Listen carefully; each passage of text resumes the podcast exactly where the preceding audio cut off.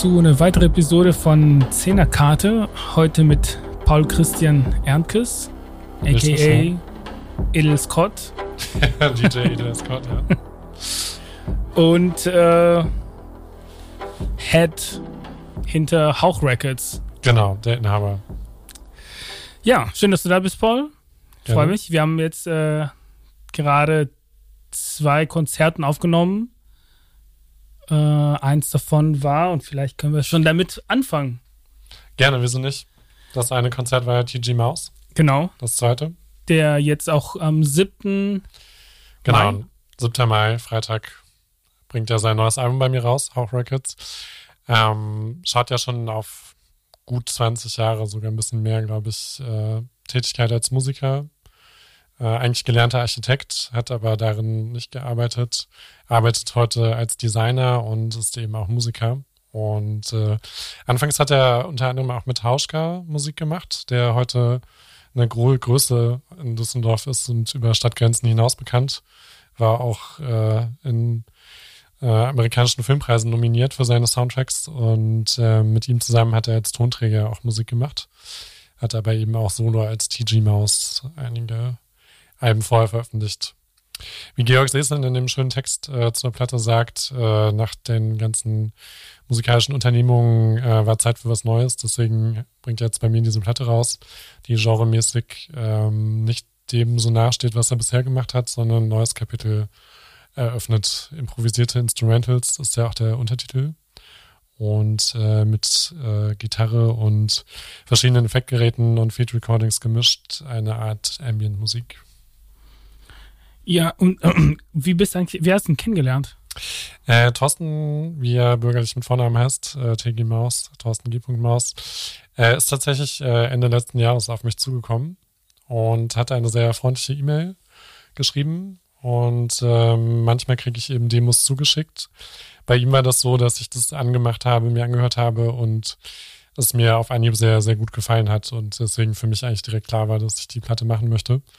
Und ähm, genau, dann haben wir uns getroffen, sind beim Unterbacher See in Düsseldorf spazieren gegangen, in der Nähe, wo ich wohne, und haben über alles gesprochen und äh, haben jetzt monatelang viel Arbeit investiert, um dann eben am 7. Mai die Platte zu veröffentlichen. 300 Exemplare, 150 gelbe, 150 schwarze und wie immer im Vertrieb von A-Musik bei dem hm, kleiner cool. Kultplattenladen und international renommierten Plattenladen für experimentelle und Avantgarde-Musik. Das, ich, ich, also ich habe die Platte auch als MP3 schon mal gehört. Ich spiele für euch äh, einmal ein paar Sekündchen vor. Das ist nämlich äh, Song Non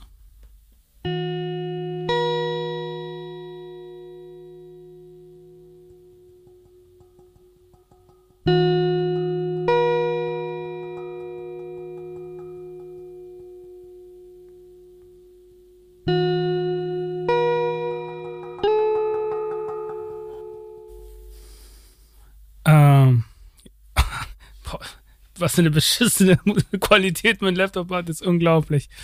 Zum Glück wird das für euch geschnitten. ähm, das Ganze geht in so eine Richtung schon, also Ambient, was ich auch noch unten zu dir meinte, es geht schon fast, es hat sowas Meditatives auch, also ja. schon fast in so eine Richtung, ich will jetzt, wir hatten auch gerade so gesprochen, New Age. New Age, ja. New das Age ist ja so ein 70er-Jahre-Thema, wenn ich mich nicht täusche. Und äh, es ist auch viel, haben wir auch schon drüber gesprochen, viel wahnsinnig kitschiges Zeug äh, unter dem Label, äh, unter dem Etikett New Age erschienen. Also Ambient ist mir ein bisschen lieber, weil der Begriff halt äh, New Age ein bisschen verbrannt ist. Dabei muss das ja nicht zwingend was Schlechtes sein. New Age hat ja auch immer so ein so eine Spiritualität, äh, so ein Hauch davon. Und ähm, ja, also ich habe da auch eben schon drüber nachgedacht, weil du den Begriff erwähnt hattest. Äh, Im Grunde genommen geht es ja um eine gewisse Atmosphäre, die TG Maus in der Musik abbildet. Und äh, die Musik ist ja nicht jetzt äh, textgetragen. Also es gibt äh, nicht ein Gesang oder kein, kein Spoken Word oder auch kein dazwischen, sondern äh, rein instrumentale Musik, die eher so die Atmosphäre verschiedener Momente einfängt. Die Platte heißt ja auch Momente Volume 1, also es ist nicht die letzte Platte, sondern die erste in dieser Reihe. Und ähm, ja, also Wichtig bei so einer Musik, finde ich, ist, äh, dass sie eben ein bisschen mehr ist als das, was du hörst. Also nicht so ein Kitsch, der nur das zeigt, was es zeigt, sondern äh, schon auch äh, eine, einen gewissen Tiefgang hat. Und äh, das äh, ist durchaus möglich, das gut zu machen, was TG Mouse für mich auch mit dieser Platte demonstriert. Also so ein bisschen auch die Verbindung von äh, Menschsein mit äh, einem Gefühl von Atmosphäre und Eindrücken von Welt und äh, ein Stück weit auch Kosmos. Kosmos ist vielleicht auch so der Grund, warum das in den 70ern teilweise ein bisschen abgedriftet ist und esoterisch bis kitschig wurde, aber äh, es kann ja auch eben was äh, Echtes sein. Ja, es kann einfach was Universelles, also insofern, also was Meditatives, dadurch vielleicht ja. was Universelles dann auch. Also glaub, Meditativ ist auch ein gutes Stichwort. Also sowas, äh, eine gewisse Hypnose, ne? Ja. Die der Hörer erfährt und Meditation ist ja auch erstmal ein positiver Begriff und kann ja auch eine Stätte von Ruhe sein. Es ist ein positiver Begriff, insofern man nicht meditiert, um mehr zu leisten. Ich bin immer ja. so, ich bin immer so, so also genervt. Meditation kann natürlich auch die Antwort sein auf eine Leistungsgesellschaft, die immer nur äh, die ganze Zeit äh, entfremdet arbeitet und dem Kapital hinterherjagt. Ja. Ne? Deswegen, also und, so selbst finde ich die Idee Meditation großartig. Aber in letzter Zeit wäre ich immer so, sobald ich so sehe, dass irgendjemand dir so einen Workshop geben kann, wie du meditieren kannst, um mehr zu erreichen, wenn ich so. Ja. Also okay. Also es ist, äh, ist halt nicht gut, wenn es nur die Medizin ist, um äh, weiter zu funktionieren. Genau, weiter zu funktionieren und äh, die ganze Arbeitswelt besser zu ertragen. Also wenn es so instrumentalisiert wird. Äh, Meditation ist ja dann gut, wenn es so Zweck an sich ist und äh, eben nicht benutzt wird, um äh, eigentlich unerträgliche Zustände vermeintlich erträglicher zu machen. Ja, ich fand das, ich fand das Konzert auch gerade extrem meditativ, auch mit äh, muss mir kurz helfen, der Drama. Carsten Reinhard Schulz, ja. Ja, das, ich fand's super. Ich, ich, ich mochte auch der, der, was er auch gerade erzählt von diesen alten Instrumenten. Dadurch geht's schon fast. New Age hat auch immer so diese äh, östliche Instrumenten teilweise angeeignet. Mhm. Dann ging es auch häufig um Meditation und um ja. um so diesen Einfluss aus dem aus dem Osten ein, mit reinzubringen. Ja, also Carsten spielt auf jeden Fall nicht so ein 0815 Drumkit, äh, wie wir das in der westlichen Rock- und Popmusik zu Genüge kennen, sondern äh, du hast ja auch gesehen, dass die Anordnungen ein bisschen unkonventionell waren, wie du ja. sagtest, eben auch äh, eine nicht äh, Standard äh, Trommel auch dabei. Also Carsten hat das auch, finde ich, sehr gut gemacht. Fand ich auch. Das, das fand ich, also beiden haben auch untereinander, fand ich auch so sehr schon funktioniert. Das, das ja. war Sie kennen sich ja schon lange, genau. Und soweit ich weiß, haben sie jetzt gar nicht oft geprobt, aber so eine Vertrautheit äh, ist eben da, ne? Wir haben nicht geprobt. Die haben nicht oft geprobt. Ah, okay. Äh, das vorher, kam so nämlich nicht so vor und nicht ja, so rüber. Also diese, diese Verbindung zwischen den beiden äh, scheint jetzt auch nicht äh, Produkt äh, von ewigen Proben und äh, langer Arbeit zu sein, sondern äh, vielleicht ist es auch dieses freundschaftliche Moment, was die beiden verbindet und auch gut zusammenspielen lässt. Und jetzt äh, bei der beim Label allgemein, das ist dann, ich hatte das auch teilweise so reingehört, das ist schon häufig vor, dass dieses meditative. Ja. Ist es Ambient so das Oberding vom Label dann? Eigentlich nicht. Eigentlich also ich bin nicht an bestimmte Genre-Etiketten gebunden oder bestimmte Genre-Labels. Äh, mir persönlich ist wichtig, dass etwas eine eigene Handschrift trägt. Und ähm, es ist jetzt nicht so, dass ich, als ich angefangen habe, das Label zu machen, dachte, jetzt ich limitiere mich auf bestimmte Genres. Es ist natürlich so, dass jetzt in den sechs Jahren, wo ich dafür verantwortlich bin, äh, bestimmte Genres häufiger vorgekommen sind, wie du sagst, Ambient äh, oder auch eine gewisse experimentelle elektronische Musik.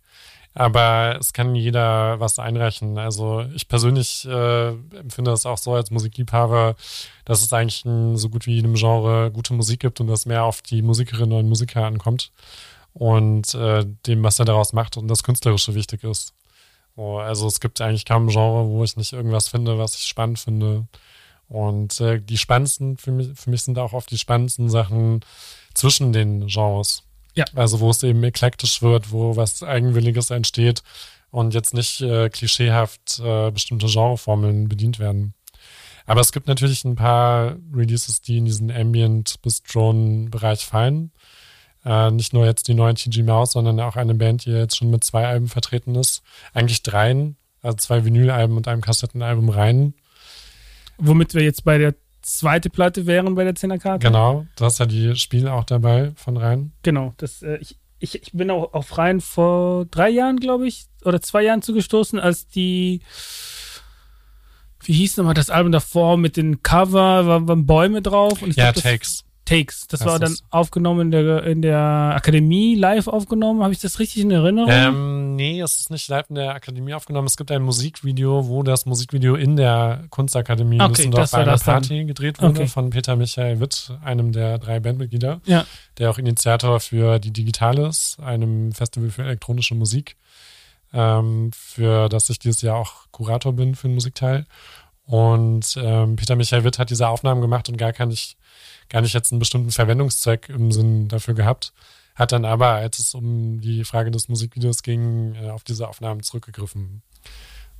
Und, okay, äh, ja. Genau, die haben die bei Jürgen Krause äh, zu Hause aufgenommen. Also rein sind äh, Jürgen Krause, Johannes Rix und Peter Michael Witt. Johannes Rix lebt in Köln und äh, Peter Michael Witt und Jürgen Krause in Düsseldorf.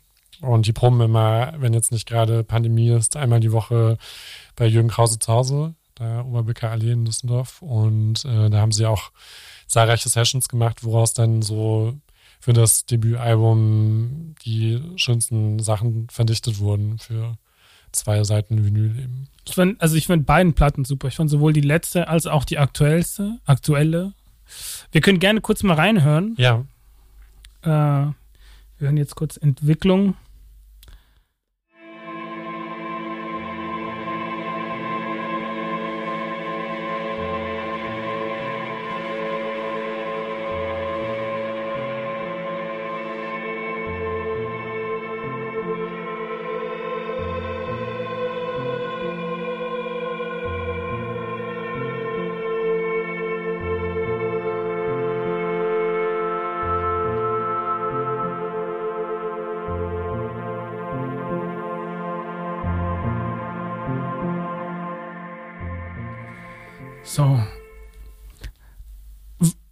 Auch Ambient? Ja, genau, auch eine eigene Mischung aus Ambient, gewissen Drone-Elementen. Drone heißt ja eigentlich ja. nur, dass äh, sich dünne Motive stetig wiederholen. Vor allen Dingen ein Ton eigentlich. Und ähm, genau, sie haben eben auch dieses, ich finde, es ist auch dieses Label anwendbar in der kosmischen Musik, was ja auch eben so ein deutsches Phänomen ist. Ähm, und ja, es hat auch was Filmisches, fand ich. Also die Platte hat was, also bei, bei, der, bei der Platte davor fand ich wesentlich experimenteller. Okay. Und hier fand ich, es, es, es hat so Momenten, die schon für mich Rhythm, also Rhythm, wesentlich rhythmischer. Ja, und auch dadurch so, und auch äh, dadurch, es, es, gab immer so einen Film, also es konnte so, so, ein, so, ein, so ein schöner Film sein. Ja, da hätte ich wirklich nichts gegen.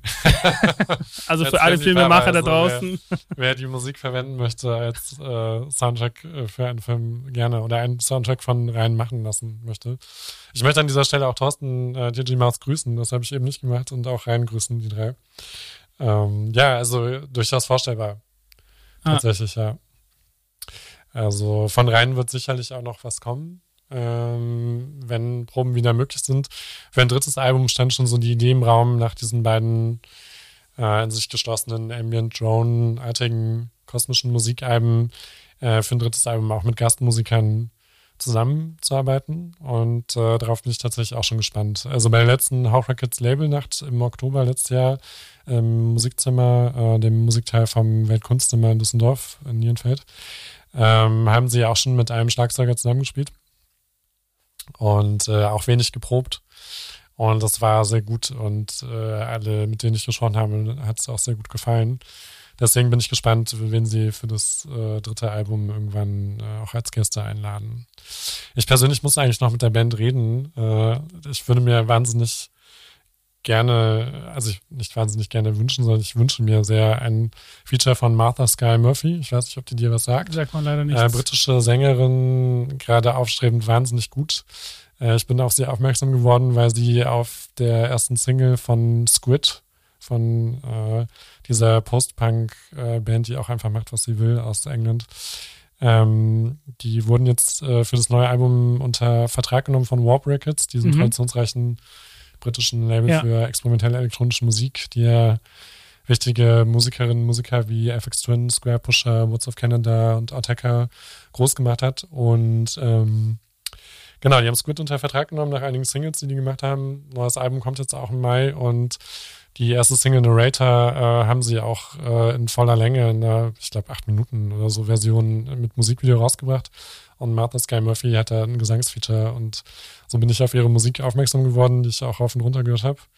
Und äh, die würde ich eigentlich gerne fragen, da muss ich mit rein mal sprechen, ob die Bock drauf haben, ob die nicht äh, für Sessions vorbeikommen oder dass ein Song auf der Platte vielleicht auch ein bisschen mehr Songformat hat und Martha Sky Murphy dabei ist. Das wäre für mich eine ganz große Sache. Das, das würde ich für mich, wenn ich jetzt direkt so eine Assoziation im Kopf springt, nämlich bei der letzte, nicht Earth, sondern äh, Drone Band, die großartig ist. Äh, die andere Sun? Sun, Sun O, genau. Bei der letzte Sun O, da gab es nämlich auch eine Sängerin dabei. Die habe ich ehrlich gesagt nicht gehört, aber ich finde Sun ist eine gute Band, auch wenn ich persönlich äh, jetzt zwar rein Geschmackssache Earth äh, noch lieber höre.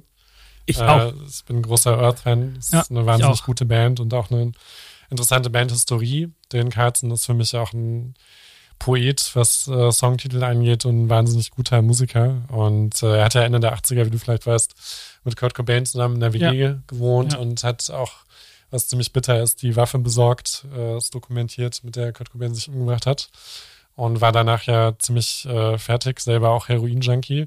Aber eine schöne Geschichte, er ist ja clean geworden und nach Jahren Musikabstinenz äh, und äh, Bewältigung des Ganzen hat er ja so Ende der 90er, Anfang der Nullerjahre wieder angefangen und ist seitdem ja sehr umtriebig. Also hat einen, fast einen Output. Alles, was da rausbringt. Also ich verfolge häufig die Band, ich finde die echt ziemlich gut. Ja, sie ist wahnsinnig gut. Also das was Konzert hat mich auch überzeugt. Ich war vor, ja, es war auf jeden Fall vor Corona. über also so ungefähr anderthalb Jahre oder so ist es ja in Dortmund äh, auf dem Konzert im Junkyard und äh, hat mir auch eine Platte von ihm signieren lassen. Er war sehr freundlich. Also hochinteressanter Typ. Und äh, Sun haben ja auch als Earth Coverband angefangen, habe ich mal gelesen. Was haben die? Sun haben, Sun O oder Sun haben auch als Earth Coverband angefangen. Ah. Tatsächlich sind auch große Fans und haben sich dann eben zu einer eigenen Band emanzipiert.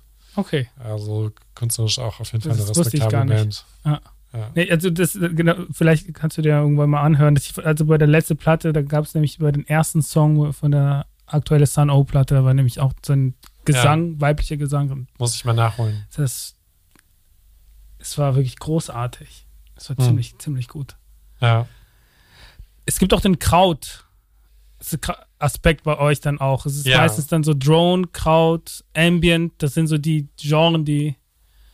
Ja, also Krautrock ähm, ist ja auch so ein N60er bis in die 70er hinein Phänomen äh, Vincent Göttler, der bei Sponge spielt. Äh, Sponge wird auch bei mir veröffentlichen. Das ist ein neues Duo. Äh, Jasper van den Hövel und ähm, Vincent Göttler sind zusammen Sponge, äh, Düsseldorf Noise Connection. Und äh, Vincent meinte mal, dass, als wir darüber sprachen, äh, dass Krautrock eigentlich mit die äh, ehrlichste Musik war, die aus Deutschland kam, weil dieses Deutschsein da nicht irgendwie beschnitten war, sondern ohne jetzt in so einem so eine reaktionär nationalistische Haltung zu verfallen, äh, sich da mehr eben in was Eigenes, in eine eigene Enge begeben wurde und dadurch eigentlich auch zur Welt gekommen wurde. Und ähm, ja, Krautrock, ähm, ich finde auf jeden Fall falsch, irgendwie zu versuchen, was damals war, einfach nachzuspielen oder nachzumachen. So, aber ähm, so als Inspiration, was die Methoden angeht, äh, das eben in die Gegenwart zu bringen.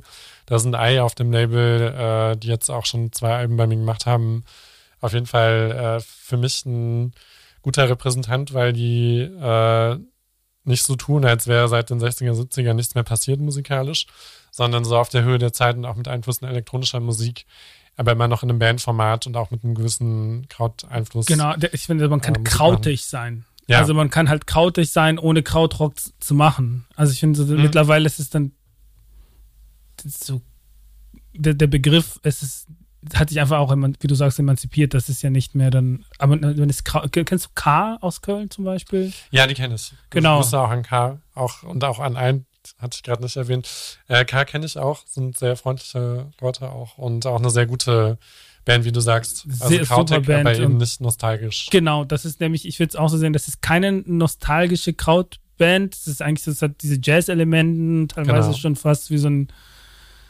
und die haben auch bei uns nämlich das erste Konzert, also diese erste Stream-Serie Konzert gespielt. Und ich finde auch in dem Fall, es ist auch, es ist krautig, ohne Kraut zu sein. Ja. Und es tut das Ganze äh, mega gut. Es, ja. es, es macht sehr gut. Ja, ist auf jeden Fall auch eine sehr gute Band. Ich war tatsächlich auch mal ein Gespräch mit ihnen, eine Veröffentlichung zu machen, aber es hatte sich ein bisschen verloren dann, weil äh, ich die, nicht weil, aber ich habe die ähm, der Tiefgarage hier beim Ebertplatz mhm. äh, mal gesehen, als ich mit äh, den von Jungs von Stabil Elite und Antonio De Luca unterwegs war und ähm, sie haben mich damals sehr geflasht. Also ich kannte die noch gar nicht und äh, sie haben auch ein für sie sehr herausforderndes Ges äh, Konzert gespielt, weil irgendwie viel Technik nicht funktionierte und sie viel improvisieren mussten mit der Situation. Aber sie haben ein sehr lebendiges, wildes Konzert gespielt und haben auch ähm, Before Your Very Eyes von Atoms for Peace, diesem, dieser anderen Band von Tom York von Radiohead, äh, gecovert in einer Instrumental-Jazz-Version, die sehr wild war. Oh, das hört sich super äh, an. Ja, die haben mich damals äh, damit begeistert und wir hatten in Erwägung gezogen, eine EP zu machen, wo dann eben Before Your Very Eyes drauf ist und noch ein paar Stücke, die liegen geblieben sind. Aber es war dann zu viel Zeit vergangen. Äh, okay. Die hatten also, dann nicht mehr so emotionalen Bezug zu den Aufnahmen, deswegen hat sich das verloren. Aber K sind auf jeden Fall eine gute. Ich finde, die wären auch gut bei euch äh, auf, ja, also bei dir beziehungsweise aufgehoben. Das, das, nämlich, das würde sehr passen auch. Ja, auf jeden Fall.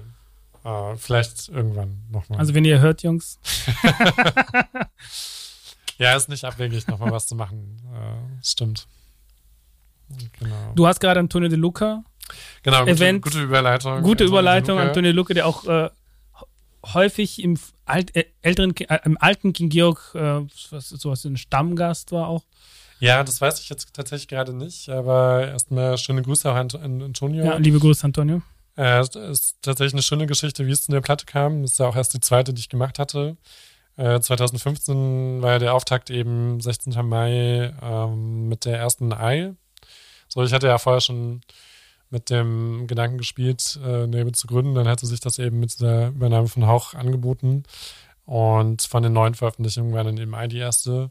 Und äh, ich hatte Antonio tatsächlich als Vorgruppe in der Baustelle Kalk gesehen von äh, Forest Swords. Diesem, es macht auch Sinn, dass man ihn da sieht. Ich finde, der ja. ist auch eine sehr Baustelle Kalk. Ja, es passt auf Mensch. jeden Fall. Oh, ja. Also Baustelle Kalk. Äh, Liebe Grüße, Miriam.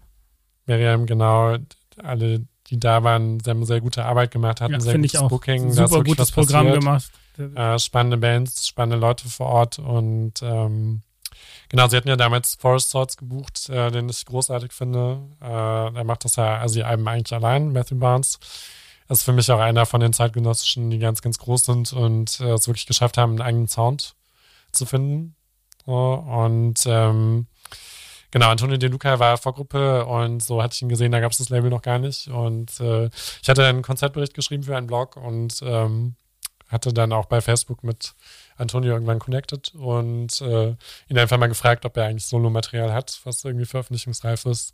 Und wir haben dann 2016 zusammen die Platte Musik wozu gemacht die auch äh, vom Cover her, das kann man jetzt nicht hören, aber drauf zu sehen, Musik wozu, ist tatsächlich auch auf der Wand äh, von der Baustelle Kalk äh, ah. spontan äh, gesprayt angebracht wurden bei einer dieser großen Feiern. Also einmal im Jahr, meinte Antonio, gab es diese Feiern im Winter, wo äh, dann auch die Heizkosten fürs Jahr rausgespielt wurden. Und ähm, bei einer spontanen Aktion hätten sie das gemacht. Musik wozu geht tatsächlich zurück auf ein Essay von einem Autoren, der auch mit Adorno wohl Briefwechsel hatte und äh, sich mit der Frage Musik wozu mal beschäftigt hatte. Wir können gern, ich, ich spiele gerne mal kurz mal ein paar Sekündchen von euch von der Platte. Genau.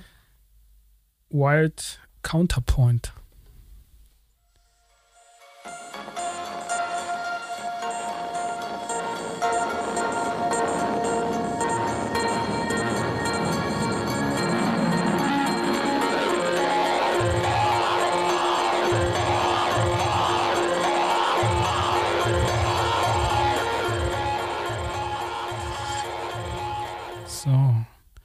15 Sekunden, die man darf. Ja. Also Antonio De Luca ist auch einfach ein sehr guter Künstler. Ähm, Grüße auch an Caroline Cox, äh, seine Ehefrau, mit der er auch zusammen Soundtrack-Arbeiten gemacht hat mit Lukas. Auch von mir liebe Grüße. Und äh, ja, Antonio hat auch zuletzt äh, Soundtrack gemacht für diese neue RTL-Serie. Für, für, für, eine RTL-Serie? Für eine RTL-Serie, ja. Tatsächlich diese Iris Berben-Serie, die über diese Internetplattform von RTL TV Now vertrieben wurde. Mhm. Ich, ich komme gerade auf den Titel nicht. Aber eine Geschichte, die mich auf jeden Fall amüsiert hat, die mir erzählt hat, war, dass äh, ein Moment der Soundtrack-Arbeit, der für ihn besonders herausfordernd war, war, als er ein gut gelauntes Stück komponieren sollte und sehr schlechte Laune hatte. Das kann ich mir sehr gut vorstellen. das, äh, das ist eine, finde ich, erzählenswerte Anekdote. ja, der, ich finde, der hat häufig seine Musik ist so sehr Soundtrack-lastig auch, so ein bisschen so Stage und Screen, glaube ich, wird das dann ja, also Antonio häufig Di Luca genannt bei Musik wozu auf jeden Fall schafft er, finde ich, sehr stark Atmosphären und es ist ja auch hier eine, auf dem Album eine Instrumentalmusik, die gut seine Gefühle ausdrückt und Atmosphären schafft und jetzt nicht so sehr eine Message in dem Sinne vermittelt. Deswegen es ist auch passend, dass er auch durchaus äh, für Filme schon einige Soundtrack-Arbeiten gemacht hat und auch für Theaterproduktionen ja, eine Musik wozu eine für mich sehr wichtige Platte auf dem Label. Ja, das, ich, ich, ich habe die auch zum ersten Mal jetzt vorgestern gehört, fand die auch ziemlich gut. Ja. Da ist tatsächlich auch ein Musiker, der Leonard Huhn von K vertreten auf dem Album. Von? Äh, von K. Ah, okay. Ist tatsächlich auch Leonard Huhn drauf auf dem letzten Stück. Ja. Ähm, Ascending a Staircase, äh, was ja so eine ja, positive Stimmung vermittelt, also so, ein, so einen sehr schönen Schlusspunkt bildet. Da spielt Leonard Huhn auch Saxophon drauf. Genau. Ascending Staircase, okay, das muss ich mir mal in aller Ruhe nochmal anhören. Genau, dazu gibt es auch ein Musikvideo, was Caroline Cox gemacht hat. Also, das findest du auch bei YouTube und Vimeo. Ja, so viel dazu. Dann vielleicht bringen wir kurz mal vielleicht so, zu einer Platte, die nicht zum Label gehört. Ja, gerne. Äh, gucken wir mal eben. Zum Beispiel die Kiki Hitomi. Die habe ich mitgebracht. Sehr gerne. Das ist ein super Cover. Ja, äh, auch wieder äh, für euch äh, durchaus googelbar das Cover. äh, Kiki Hitomi ähm, ist mir schon aufgefallen, positiv aufgefallen. Äh, sie war Bandmitglied bei King Mina Sound mhm. Und ähm, hatte auch Features gehabt bei The Bug. Ähm, The Bug ist ja ein Künstlername von Kevin Martin Kevin Martin ist für mich auch einer meiner Helden. Also er hat äh, durch und durch äh, über eine lange Zeit guten Output geliefert, äh, britischer Künstler. Und ähm, ich mag auch seine The Bug-Musik sehr gerne. Hat für mich auch geschafft, einen eigenen Sound zu kreieren, äh, indem er diese Produktionstechniken und Sounds von Reggae und Dub genommen hat und nicht eine fröhliche Musik damit macht, nicht eine utopische Musik, sondern eine dystopische Musik und äh, so in seiner Wahl der Sounds im Sounddesign eigentlich so eine Ästhetik von Industrial auch hat, so von metallischen, urbanen Sounds. Und äh, bei The Bug hat er auch so ein, was die besser angeht, so einen gewissen Dubstep-Einfluss drin, also diese britische Spielart. Weiß vielleicht auch nicht jeder, Dubstep war ja eine Musik, die so im britischen Underground brodelte, Anfang der Nullerjahre und äh, später kommerzialisiert wurde. Und diese britische Dubstep-Variante mag ich sehr gern. Gibt sehr viele. Ich kenne mich denn nicht so wirklich da aus, außer Künstler. die Scream-Platte von damals. Wenn ja. du die kennst, die fand ich großartig. Also es gab äh, viele Banger, Scream, äh, andere auch, die dieses, diese britische Version von Dubstep gemacht haben, die auch so ein gewisses Understatement hat und eine Subtilität. Und später wurde das dann in den USA komplett nochmal kommerzialisiert und ausgeschlachtet durch Skrillex und Co. Und oh. denen fehlt echt die, für mich die Finesse, die die Briten da und andere, die ja auch dieses Verständnis hatten, hervorgebracht haben. Ich glaube, das ist bei den Briten ist auch vor allem, glaube ich, so gut gelungen, dadurch, die, erstes, glaube ich, das ist, die haben diese Nähe zu, also zum Dub allgemein. Ja. Die haben diese, diese Nähe zu, zu jamaikanischer Kultur. Ja, auch durch eine Immigrationsgeschichte. Genau, durch die Immigrationsgeschichte. Und ich glaube, das tut die, die, die, die britische Szene damals ganz gut getan bei diesen ja, Dubstep-Geschichten. Also da hat man so sehr gut viele, rausgehört viele verschiedene elektronische Stile, die sich so amalgamiert haben in, in Dubstep dann. Und, und da, vor allem bei der Scream-Platte damals, die, die, die war extrem gut düster, aber so in eine sehr, also ich fand die sehr positiv düster. Also ich fand die extrem ja. gut damals. Wir ja. können gerne mal kurz mal reinhören bei der ähm, Kiki Hitomi. Ich püll mal nochmal die 10 Sekunden. Zack. Yeah, man. This one that's gay, all the Japanese girls massive, Korean girls massive, Chinese girls massive, all the yellow girls massive.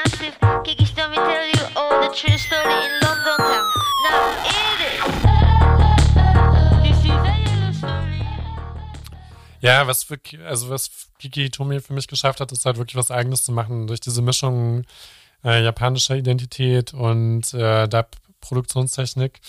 Ähm, die Produktion, die Instrumentals kommen, soweit ich weiß, tatsächlich von einem äh, deutschen mhm. äh, Produzenten, mit dem sie sich äh, connected hat und die auch befreundet zu sein scheinen. Äh, hier steht auch der Credit All Tracks by Kiki Tomi and Disrupt. Disrupt nennt er sich gleich mal, heißt er mit Nachnamen. Äh, es ist einfach so eine digitale Version von Dub äh, mit sehr schönen ähm, Vocals auf ich, Englisch. Ich finde, es gibt auch vor allem bei Dub, finde ich, Dub ist ja relativ, es gibt so viele Richtungen, wenn man so will. Ich finde, dass, als ich das erste Mal gehört habe, ich fand, es, es hat ein bisschen so wie so ein, In, ich, ich nenne es immer so Indie-Dub. Ja. Es gibt immer so, wenn so Indie-Musiker sich Dub an einigen, also im positiven Sinne ja. natürlich, also äh, äh so, weißt, weißt, weißt du, was ich meine? Das ist ja, dann, es ist jetzt nicht so, ähm, es fühlt sich so in gewisser Weise echt ein und das ist was Eigenes, ne? Es ist nicht so, du hast nicht so das Gefühl, dass es so äh, jetzt aus Kalkül oder kommerziell nee, ausgestaltet, sondern so aus einer Liebe zu dieser Musik, aber auch mit dem Anspruch, eine eigene Version davon zu machen. Ja. Das also gefällt ich, mir auch gut an der Platte. Ich fand es auch super. Ich, äh, ich nenne ich nenn es immer so ein bisschen so Indie-Dub. Also ich, ich suche ja. gerade nach so, so weiteren Beispielen. Das ist so, wer konnte als Beispiel dienen? Ich gehe kurz hier durch, äh, Moment mal ganz kurz. Ich habe es aber auch nichts geschrieben, Entschuldigung. ich, ah, nicht schlimm. Ich, ich stober schnell durch meine ähm, Deine Musiksammlung? Durch meine Musik, durch meine Discogs-Sammlung. Und ich finde, es, es gibt immer so Momente, wo Dub sowas, ja, so, so Indie, also ganz klar, ah, genau, wie zum Beispiel Selected Dub Narcotic. Ich muss an ihn denken, als ich das erste Mal. Er sagt mir tatsächlich nichts. Das sind, ist eigentlich ein Indie-Musiker, der immer wiederum dann so Dub-Geschichten macht. Es gibt auch die Kollegen aus Hamburg, äh, wie heißen die nochmal? Mongo da. Ich weiß gerade nicht, wen du meinst. Naja. Also Seeds sind ja aus Berlin. Nee, die kommen, die kommen aus. Nee, nicht. Ich meine so richtig so aus Hamburg, äh, die eigentlich auch aus einer Indie-Szene kommen. Die haben mir hier aus äh, Golden Pudel. Ach so, okay. Äh, und ja. wie heißt der nochmal? Spannendes musikalisches Umfeld auf jeden Fall. Genau, und aus, aus dem Umfeld gibt es auch ein Dub-Projekt auch. Wie heißt der nochmal? Ich komme gerade auch nicht drauf. Ich habe eine leise Ahnung, wen du meinen könntest. Wir können ja mal weitermachen. genau, wir können einfach, noch ein. Ja, das kommt noch. Aber genau, und das ist der Indie-Dub. Ich fand es super. Schöne Platte. Ja. ja. Da sehe ich schon eine andere da hinten, die unterschrieben ja. ist. Ähm, genau, von den Platten, die nicht auf dem Label Hauch Records erschienen sind, ähm, spielst du auf die Anguish an. Auch eine sehr wichtige Platte für mich. Ähm, Englisch ist so, es gibt ja dieses Unwort, was Musiker ungern hören, weil es auch äh, Leute zu sehr auf den Podest hebt, äh, Supergroup. Aber was hier, was auf jeden Fall sagbar ist, ist, dass äh, die Musiker alle keine unbeschriebenen Blätter sind. Also es ist eine ganz, ganz tolle Band. Ich habe sie auch live gesehen in Bonn, äh, auch prä-pandemisch. Und äh, English sind zusammengesetzt aus zwei Mitgliedern von Dalek äh, nämlich Will Brooks, der MC von Derek, der auch Beats macht da, und äh, Mike Marr, der ja schon jetzt seit ein paar Alben dabei ist. Und äh, Dalek sind mir auch eine unglaublich wichtige Band. Also wenn ich mich festlegen müsste, US-amerikanische Lieblings-Rap-Band, äh, würde ich Dalek sagen. So, die haben ja seit Ende der 90er äh, experimentelle, wegweisende Alben gemacht und für mich was gemacht, was kein anderer in dem Genre gemacht hat, in dem Hip-Hop-Genre. Und ähm, wie einer von ISIS, mit denen sie auch getourt sind, mit dieser Post-Metal-Band mal meinte, äh, dass sie damals wie eine Fucked-Up-Version von Public, Public Enemy und äh, My Bloody äh, Valentine klang, diese Shoegaze-Band. Und ja, es, es hat tatsächlich, ich, ich, als ich mir das auch durchgehört habe, es, es gibt sowas Crossover, es, es, es, es erinnert an, an Crossover, also ein ja, Crossover also der Nuller diese, Jahre. Diese schlimme Version aus den 90ern. Genau, ja, ja, nicht, äh, sind ja vom Genre-Mix, ne? Ja, ja, genau. So, also Dalek haben ja immer auch äh, mit, äh, für mich haben Dalek immer so ein sehr breites, breiten musikalischen Horizont verkörpert und äh, so eine ungezwungene, äh, kompetente Art, verschiedene Genres zu mixen. Und äh, ja, Dalek ist eine sehr gute Band. Auch an dieser Stelle Grüße. Ich bin mit äh, Alec Mommen befreundet. Äh, der lebt zurzeit in Harlem, New York. Schöne Grüße.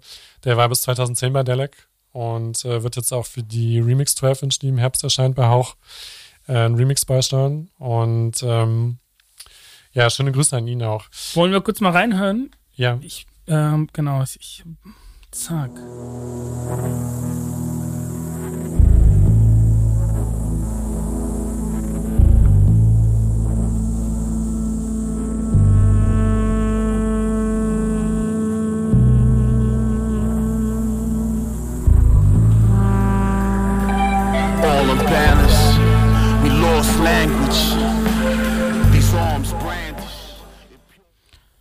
Jetzt gerade waren wir in so einem Stück, was sehr Jazz, jetzt nicht unbedingt ja. Free Jazz, würde ich sagen, ist jetzt nicht sehr sagen, aber Atmosphäre, ja.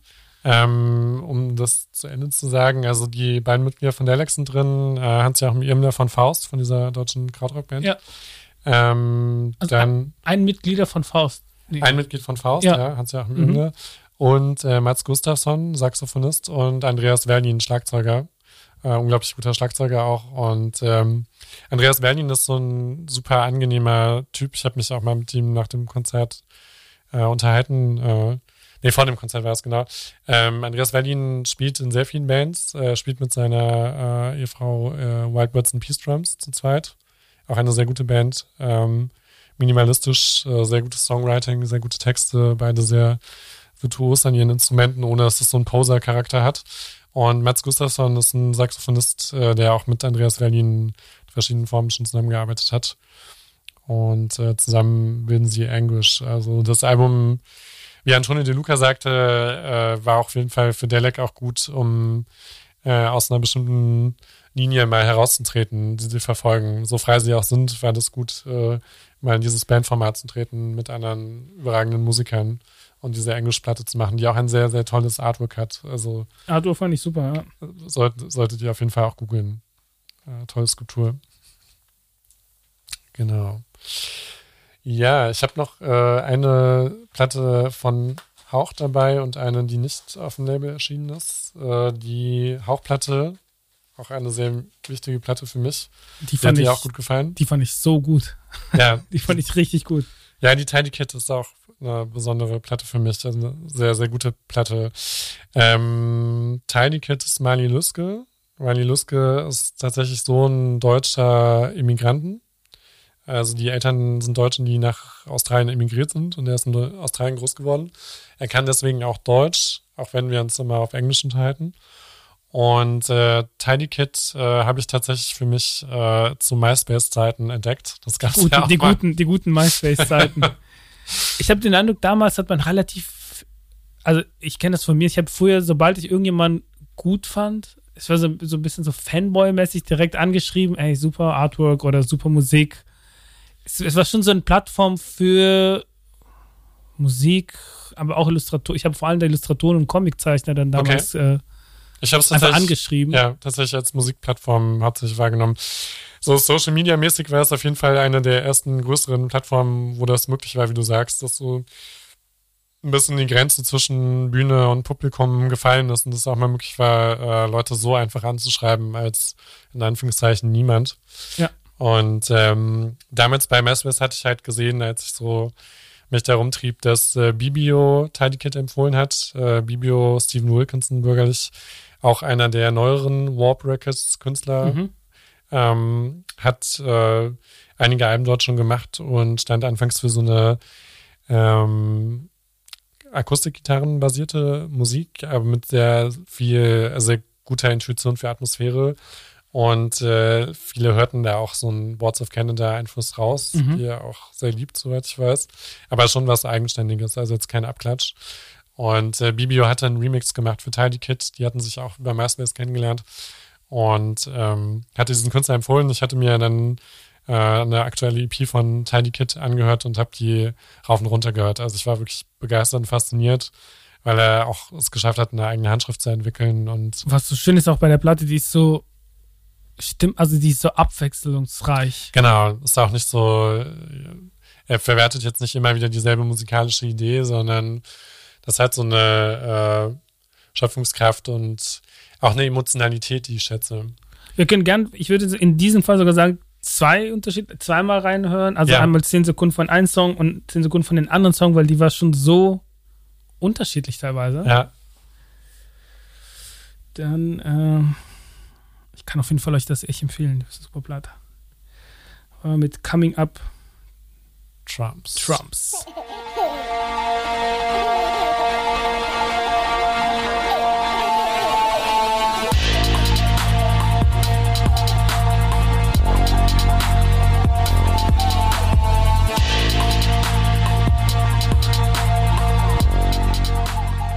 So, und dann springen wir weiter vielleicht jetzt zu Social Butter.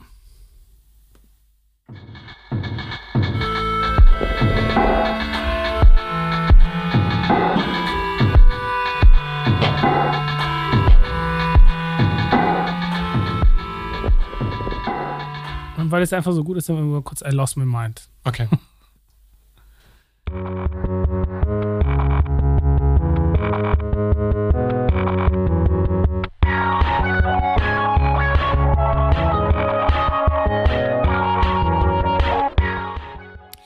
Ich finde, I Lost My Mind klingt ein bisschen wie so ein äh, Serientheme. Das ist eine Serie, die es nie gab. Also wie eine Fernsehsendung. Ich, ich musste vor allem tatsächlich an Indie denken. Also ganz klassisch so Indie der Nullerjahre vielleicht. Okay. Also ein bisschen, das konnte jetzt nicht unbedingt Hot Chip, wenn das erste Band ist, aber so, es hatte sowas so happy, positiv, Elektronik. Ja. Während wiederum bei äh, Coming Up Trumps dann den kompletten Stimmungswechseln ist. Und ja. Ja, Social Butter ist übrigens äh, Slangterm für Gleitgel im Englischen. Für? Für Gleitgel. Ah. Happiness. ja, ähm, die Tidy Kit äh, heißt übrigens Selected Works äh, nur 6 bis 10, ähm, weil ich da tatsächlich äh, so mit ihm vorgegangen bin. Äh, in diesen vier Jahren sind einige EPs von ihm erschienen, die es nur digital verfügbar gab. Und äh, der Tonträger, die EP, ist eine Compilation. Okay. Und äh, ich habe aus dieser Zeit dann Stücke ausgesucht und äh, die in eine Reihenfolge gebracht. Äh, so für eine mich sinnvolle Reihenfolge. Und äh, es gab auch nur zwei Titel, die er nicht drauf haben wollte. Also ihm hat die Auswahl gefallen. Äh, aus guten Gründen. Der eine, weil der dann auf einem Album äh, erschien, der was kurz darauf erschien wollte er diese Doppelung nicht, was auch richtig war. Und der andere, weil er da sich zerstritten hatte mit der Band, das war ein Remix, den ich drauf mhm. haben wollte, den er gemacht hatte. Okay. Und ähm, ja, und ansonsten ist alles draufgegangen. Also eine, ja, 100 Stück gab es davon nur, eine mir wichtige Platte. Ähm, 100 gibt, Stück nur? Ja, 100 Stück nur. Es gibt noch ein paar Exemplare. So ein guter Teil ist auch schon Eins habe ich schon jetzt gekauft. Ja. Und, Greif zu, Leute. Ähm, ja, Grüße auch an Michael Konrad Jansen, die hat ähm, das Bild zur Verfügung gestellt.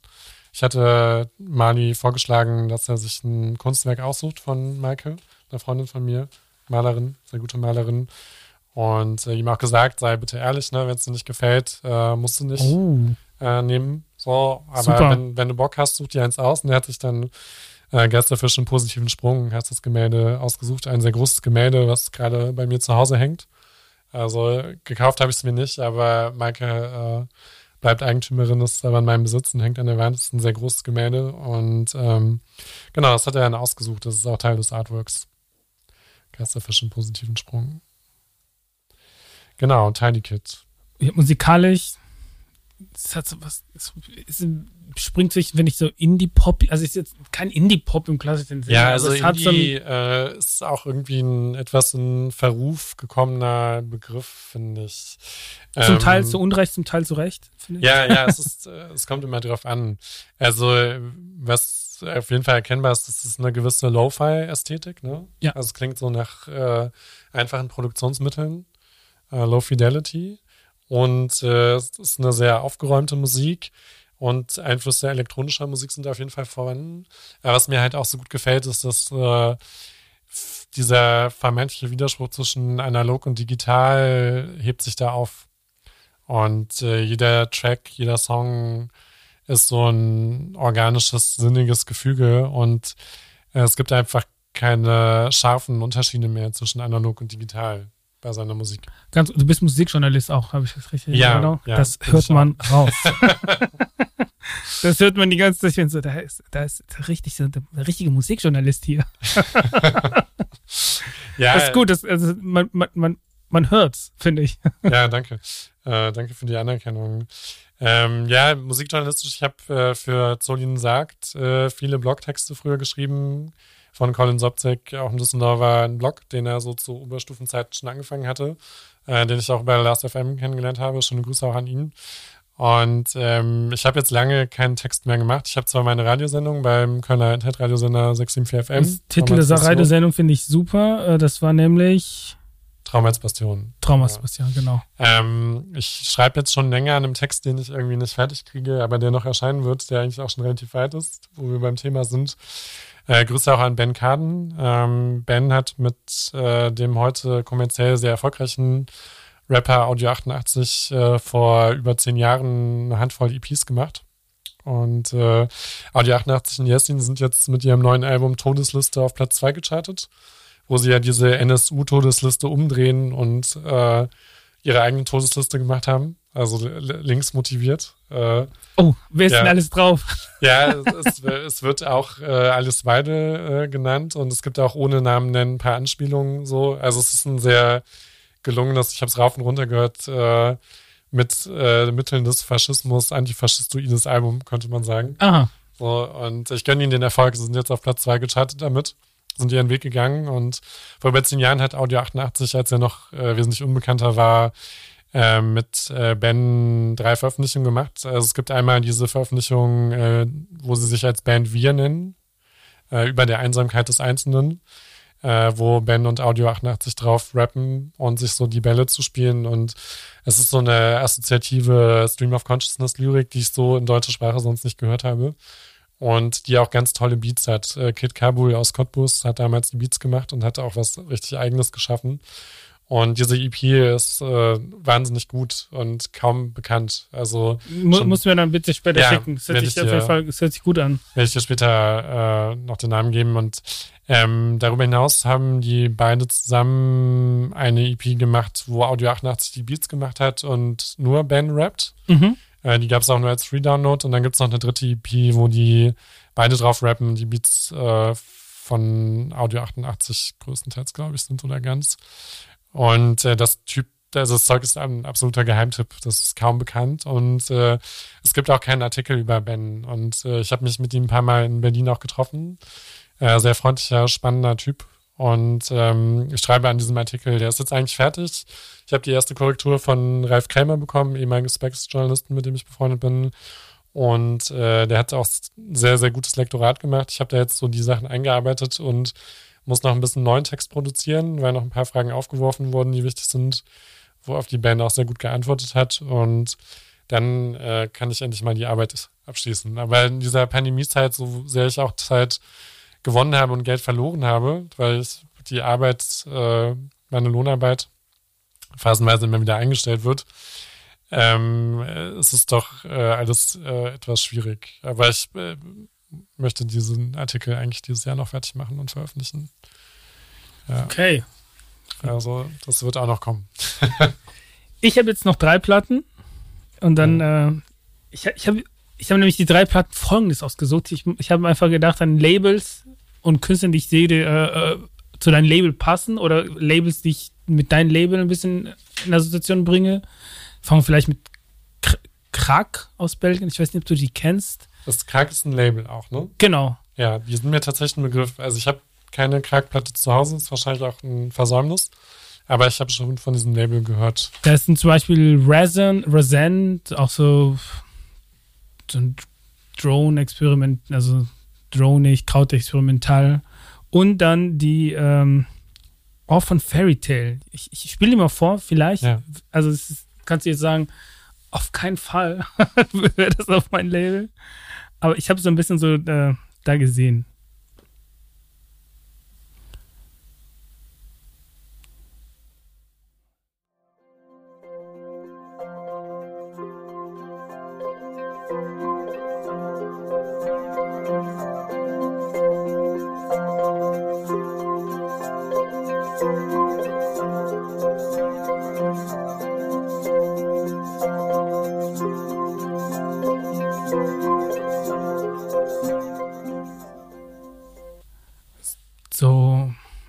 Ambient, Elektronik. Ich habe mir die drei Platten, die du genannt hast, auch äh, angehört. Äh, ich habe auf jeden Fall wahrgenommen, dass alle drei ziemlich leichtherzige, leichtfüßige Platten sind. Also keine äh, große Schwere, äh, was ja eben auch nicht immer sein muss. Nee, die haben keine große Schwere. Die, haben, die sind eher ja, leicht. Ja. Also nicht. ähm, ich fand die drei gut, aber ich habe wahrscheinlich die Tendenz bei dem Label, dass diese leichte, leichtherzige, leichtfüßige Musik bisher weniger stattfindet. Ich glaube, ich bin da als Musikliebhaber auch jemand, der schon die Neigung hat, äh, in Musik eine gewisse Intensität zu suchen und der deswegen nicht so viel leichtfüßige, leichtherzige Musik hört. Ich fand die aber nicht schlecht gemacht, die Musik. Also ich fand die durchaus gut. Ja. Das, genau, ich spiele mal die andere dann vor, dann bin ich mal gespannt. Die nämlich äh, Pauline Anna Strom, die war dann in den, aus Kalifornien, hat in den 70er, Ende 70er, Anfang 80er Jahre relativ viel Tapes raus, selbst rausgebracht, die Splint. Und ja, das ist jetzt New Age, kann man, kann man sagen. Jedenfalls, also einfach Elektronik kann man sicherlich dann Elektronik, New Age. Ich spiele ja mal vor, ich bin mal gespannt. Ich muss kurz nochmal finden. Ich will das richtige Stück finden. Ich finde es eigentlich nämlich, also in dem Fall fand ich das nicht so leicht, äh, nicht so leichtfüßig gucken, ob das das ist. Ja.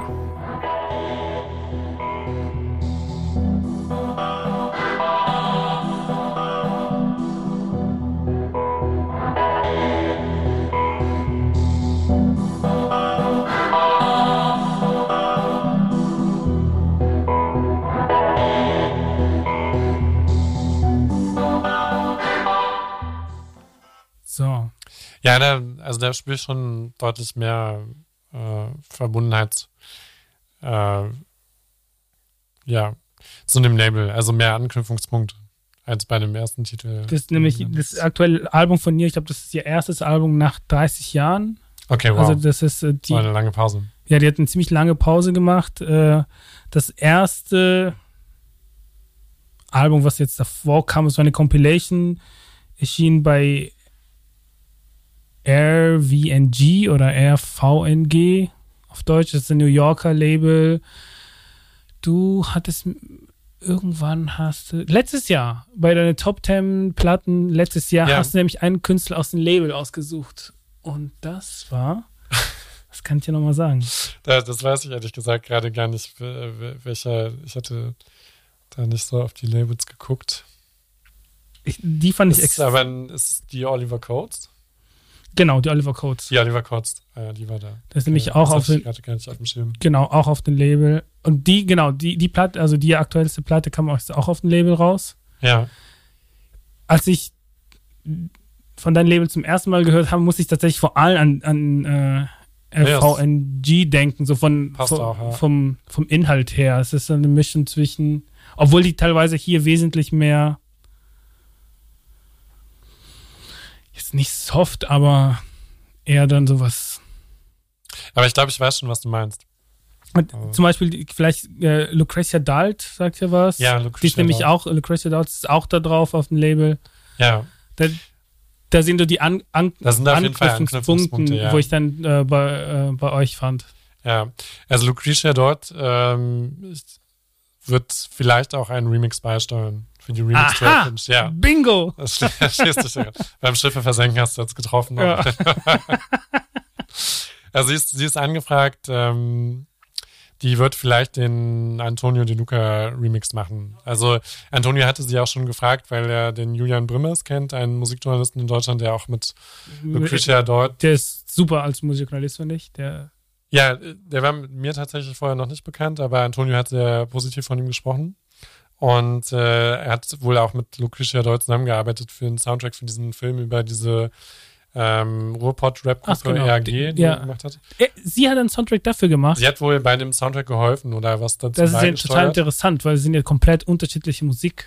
Richtung, ja, was da passiert. Mega. Also ERG sind ja einfach so Ruhrpott-Rap-Legenden. Genau. Und äh, Lucretia Deut macht ja eine ganz, ganz andere die Musik. Die machen eine ganz, ich finde, also ich, ich habe die letzten zwei Platten von ihr, ich finde die großartig. Ich mag ja. diese düstere Elektronik, und auch einen gewissen Esoterik-Bezug, wie äh, Antonio sagte, also was ihm gefällt bei der Musik. Ja, ja Lucretia Deut. Ähm, Während eigentlich Julian Brinks eher, äh, Julian, wie heißt er nochmal? Julian Brimmers. Brimmers, dann eher eigentlich über, ganz klar, die kommt aus der Hip-Hop-Ecke, aus der Jazz-Ecke, der, der hat jetzt vor kurzem nämlich für ein Chicago-Label International Anthem.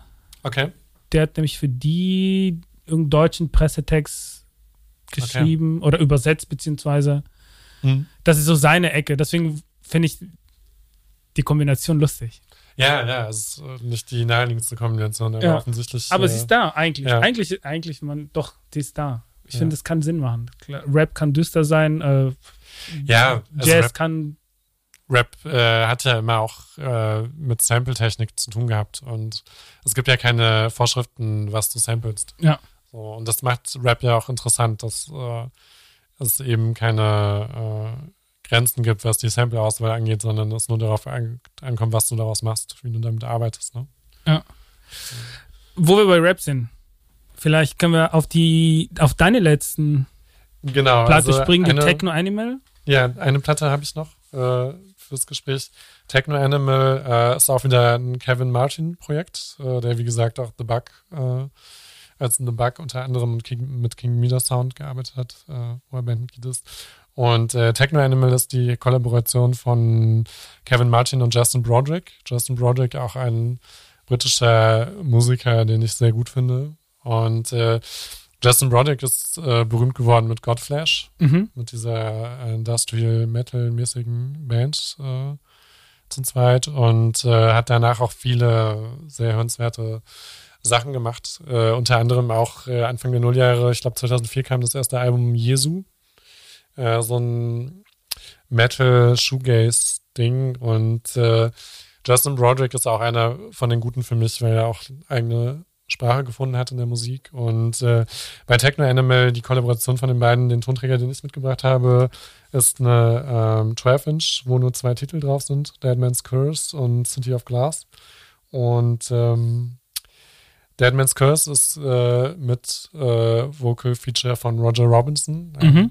Ist auch ein Poet, äh, der bei King Meter Sound auch aktiv ist, eben mit Kevin Martin. Und King Meter Sound haben vor letztes Jahr war das diese wahnsinnig gute Platte Solitude auch gemacht, die ich unglaublich gerne gehört habe. Auch eine ganz eigene Mischung von äh, dystopischer Ambient und Dark-Musik. Und Roger Robinson hat da klang so in den Texten durch eine zerbrochene Beziehung verarbeitet, äh, Solitude, und äh, hat es wahnsinnig gut gemacht poetisch. Also wir hören kurz mal rein. Großer Texter, ja. Äh, bei Deadman's Curse.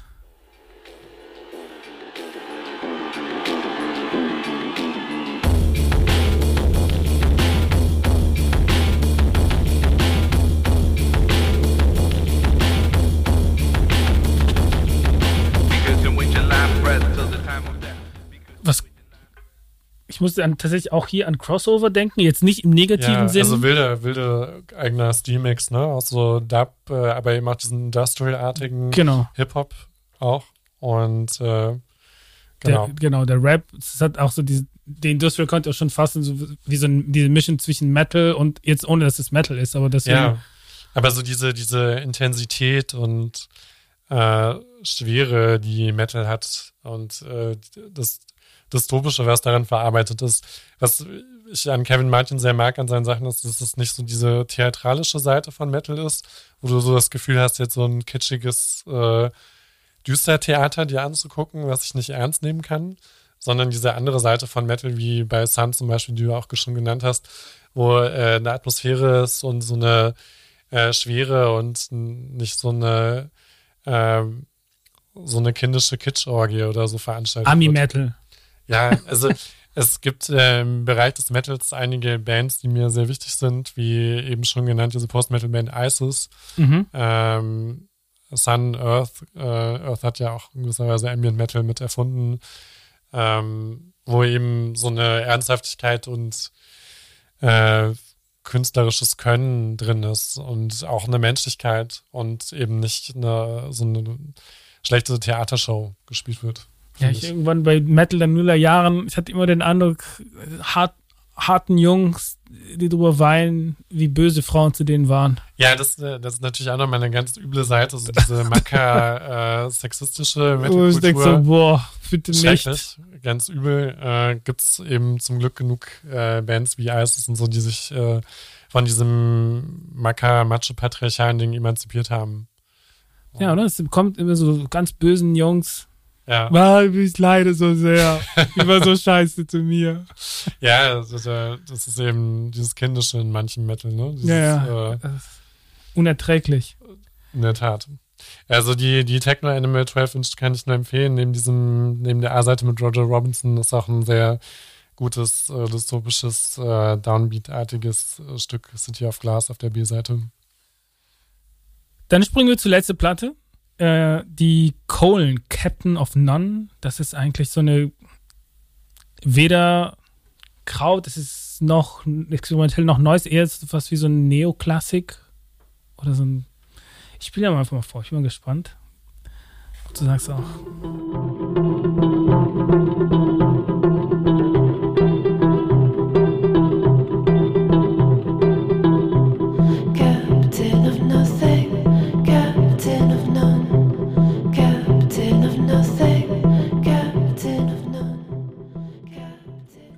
Das ist. Ich höre es schon selber, das, wär, das wäre nichts für dich dann.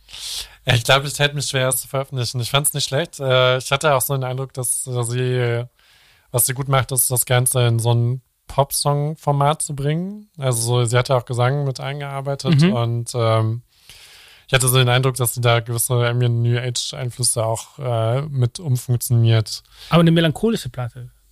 Findest du? Ja, ich fand, ich fand die, also teilweise schon. Also ich, ich fand sie jetzt nicht nicht, nicht leicht, in so, auf jeden Fall nicht zu, also schon zugänglich, ohne ja. sich anzu, ohne jetzt so, ich finde, Pop würde sich eher dann anbiedern, also zugänglich, ohne sich anzubiedern. Ja. Es gibt natürlich mehrere Arten von Pop, was gemeint ist, ne? Also, ähm, wir haben ja heute eigentlich nur Platten der Popkultur ja. gesprochen. Ja. Die ja irgendwie auch so das äh, Bindeglied zwischen, in Anführungszeichen, Hochkultur, Kunst und Mainstream-Kultur ist. Äh, also für mich so die, die Popmusik, die wirklich gut ist, die popkulturelle Musik ist die, die eben so Einflüsse des Experimentellen hat, aber eben auch einen Unterhaltungswert bietet. Also wo beides möglich ist. So. Wo du eben nicht so dieses Gefühl hast, wie wenn du jetzt eine Stockhausen-Komposition hörst, äh, die so wahnsinnig ernsthaft ist und eben Hochkultur, Kunst und nicht wirklich genießbar, die aber eben auch nicht nur so eine Unterhaltungsoberfläche bietet und äh, dadurch irgendwie oberflächlich wirkt, ja. sondern so das äh, Substanzielle mit dem Unterhaltsamen verbindet. Und äh, die Platte, ich fand die nicht schlecht, aber die hat mich nicht so komplett überzeugt. So, weil die, weil ich fand die tatsächlich ein bisschen zu zugänglich und dadurch wirkte sie ein bisschen oberflächlich auf mich. Okay. Aber lässt sich natürlich auch anders sehen. Ich schicke dir nochmal zwei Songs später. Ja. Vielleicht muss ja. ich dem Ganzen auch nochmal eine Chance geben. Dann äh, hätten wir die zehn Platten.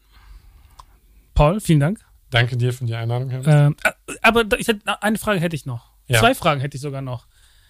Ähm, zum, einen, ich, zum einen, ich finde Traum als Bastion finde ich eigentlich ein super Name, weil es, ist, es, hat, es hat so was sehr Posi also was Positives.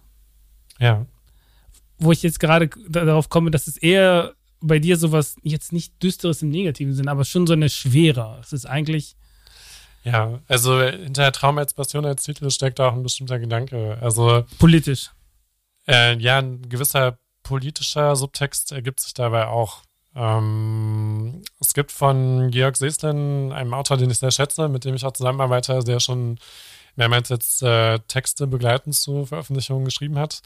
Äh, Georg Seslin ist eine absolute lebende Legende. Also er ist Jahrgang 48, schon über 70 und immer noch super produktiv und auf der Höhe der Zeit. Und er ist berühmt geworden als Filmautor, hat dann aber auch äh, Feuilleton-Texte äh, zur Musik äh, geschrieben und äh, hat mit Markus Metz zusammen äh, im Surkamp Verlag so eine gesellschaftsphilosophische Analyse herausgebracht vor ungefähr zehn Jahren.